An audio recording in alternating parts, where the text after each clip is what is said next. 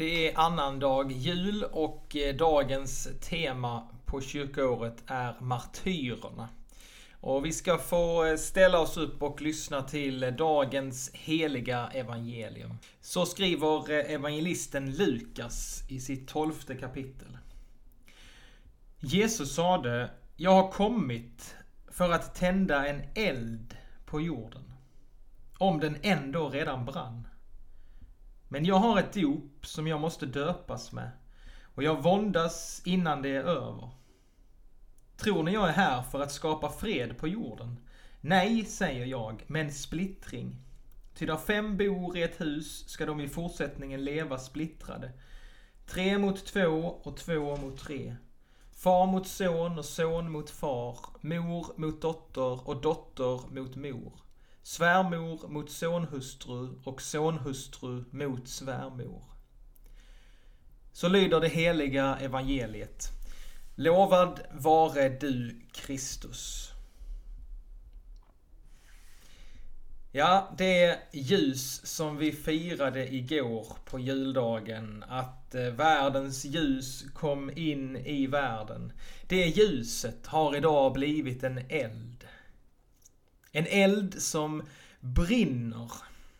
En eld som både är helt fantastisk men också farlig. Det är en eld som Jesus kom för att tända och som han vill ska brinna i våra liv. Det är en eld som bränner upp det frusna i våra liv. Den gör så att vi blir brinnande, levande människor. Och vi får brinna för det som Jesus brinner för.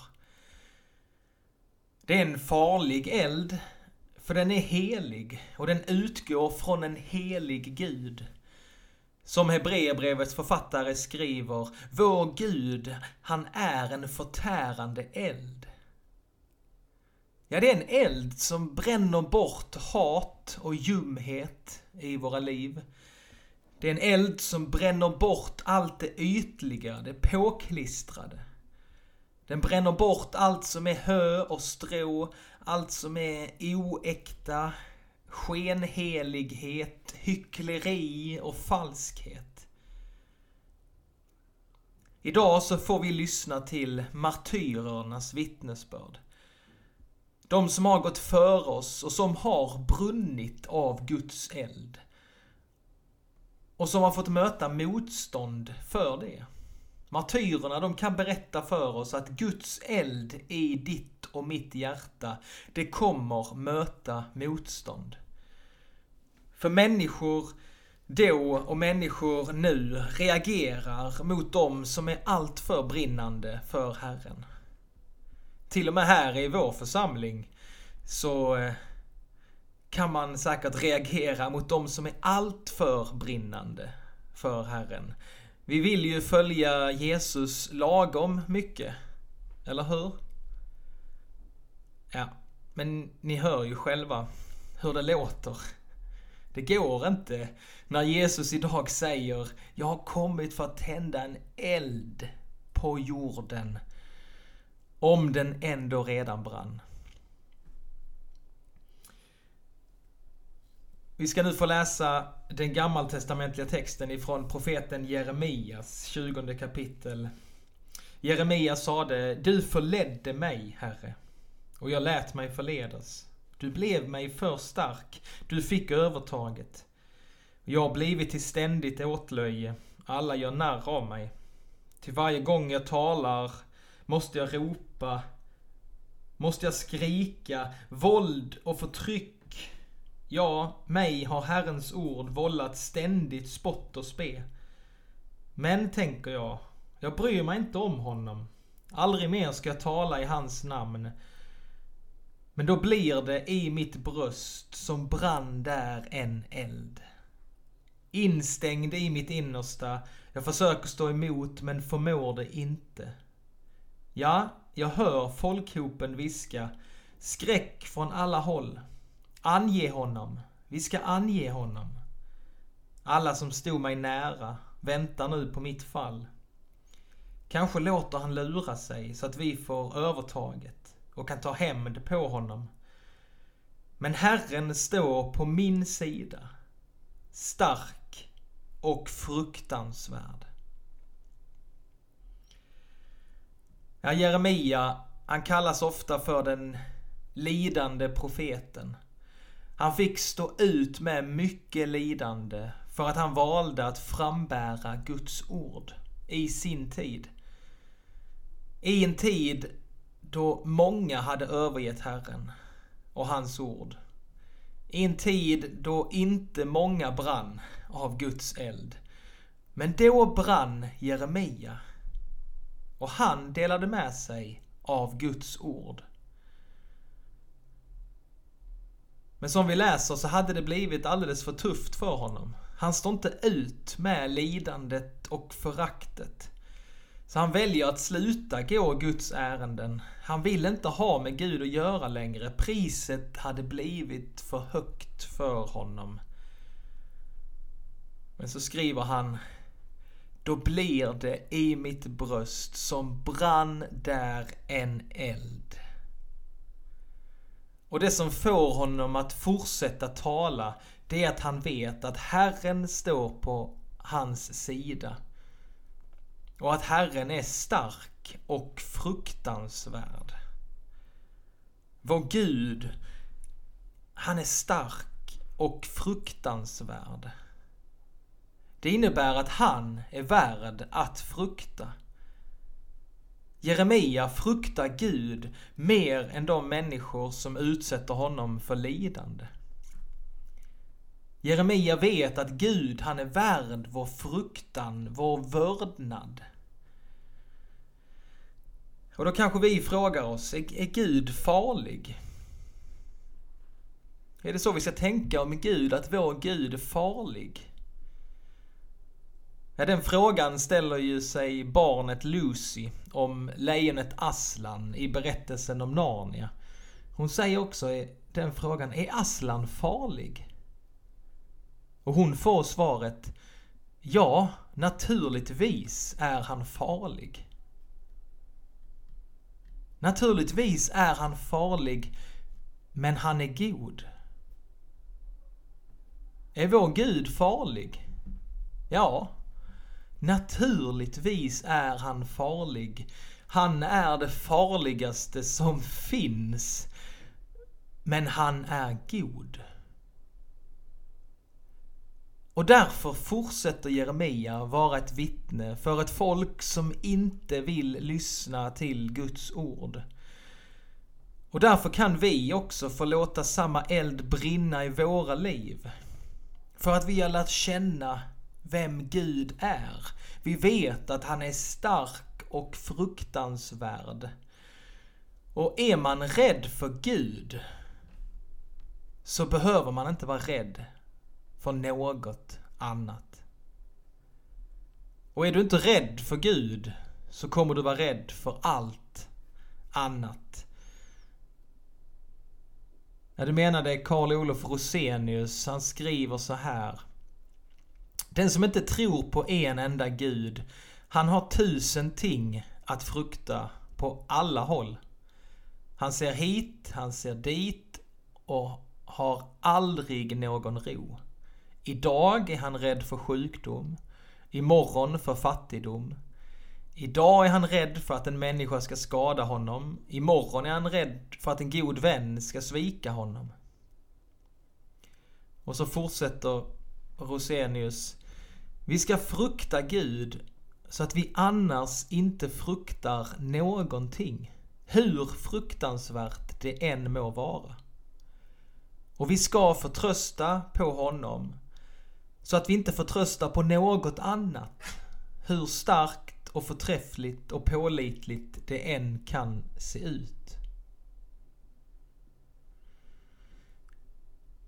En Gud som är stor och stark och fruktansvärd. Då kan vi verkligen vara trygga i vår tro på honom. Han kan låta saker hända dig. Han kan låta oss gå igenom svåra perioder i våra liv. Men allt, både det onda och det goda, Vi får lita på att det sker under hans översyn. Ingen och inget kan röra så mycket som ett hårstrå på ditt huvud om inte Gud Fadern har gett sitt godkännande. Allt, både det goda och det onda, får vi ta emot från Guds hand. Och därför har vi alltså inget att vara rädda för. Alltså det finns ingenting som sker. Hur hemskt det än är så sker ingenting utanför Guds kontroll. Han är den som har all makt i himmelen och på jorden. Han låter inte en sparv falla till marken utan att han vet om det. Och därför finns det inget att frukta utom Gud. Man kan också säga så här att du ska, du ska frukta honom som ständigt upprepar orden till dig: var inte rädd. Alltså det står ju på över trehundrasextiofem gånger i Guds ord det här upprepande ordet som Gud säger till oss: var inte rädd, för du är min och jag har omsorg om dig. Ja, vad är det änglarna säger i julnatten till herdarna? Var inte rädda. Och änglarna, de kommer ju, de har ju precis varit uppe hos Fadern. De har sett Fadern. Och utifrån deras perspektiv så vill ju de övertyga oss. Och de säger: det finns ingenting här i världen som ni behöver vara rädda för. Var inte rädda. Vi har sett Fadern. Och vi vet att ni inte behöver vara rädda, för ni är hans barn. Var inte rädda, för en frälsare har fötts åt er i Davids stad, och han är Messias. Ja, som avslutning för, för denna predikan som handlar om martyrerna så får vi läsa om en man som brann av den eld som Jesus tände i hans liv. Detta var en man som brann, och han var inte rädd för vad människor kunde göra honom. Han fruktade inte dem som kunde döda kroppen men inte kunde döda själen, utan han fruktade istället honom som kan förgöra både själ och kropp i helvetet. Han visste att hans hårstrån på huvudet var räknade och att han var värd så mycket mer i Guds ögon än några sparvar. Vi ska få läsa om Stefanos, som blev den första kristna martyren, ifrån Apostlagärningarna kapitel sju. Fylld av helig ande riktade Stefanos blicken mot himlen och såg Guds härlighet och Jesus som stod på Guds högra sida.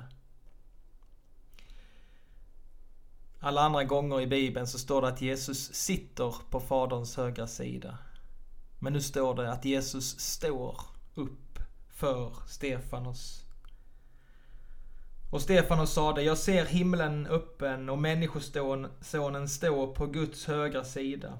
Då ropade de högt och höll för öronen, och alla störtade sig över honom på en gång och släpade ut honom ur staden för att stena honom.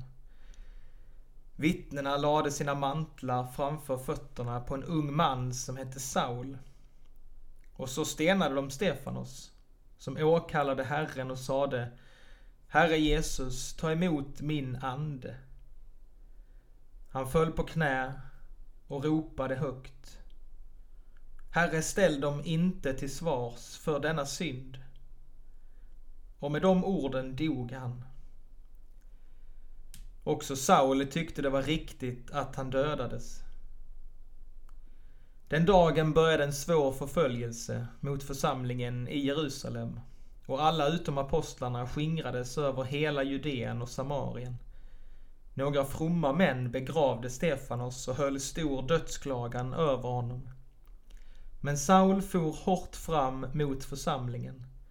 Han trängde in i hus efter hus, släpade bort män och kvinnor och lät sätta dem i fängelse.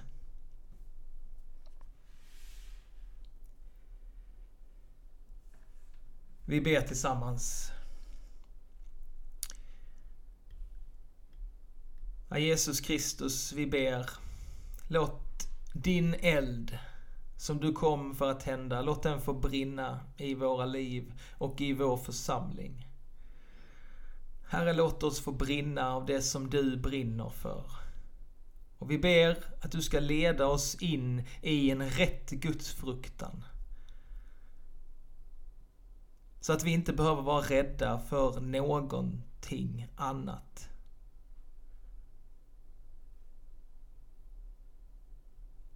I Jesu namn, amen.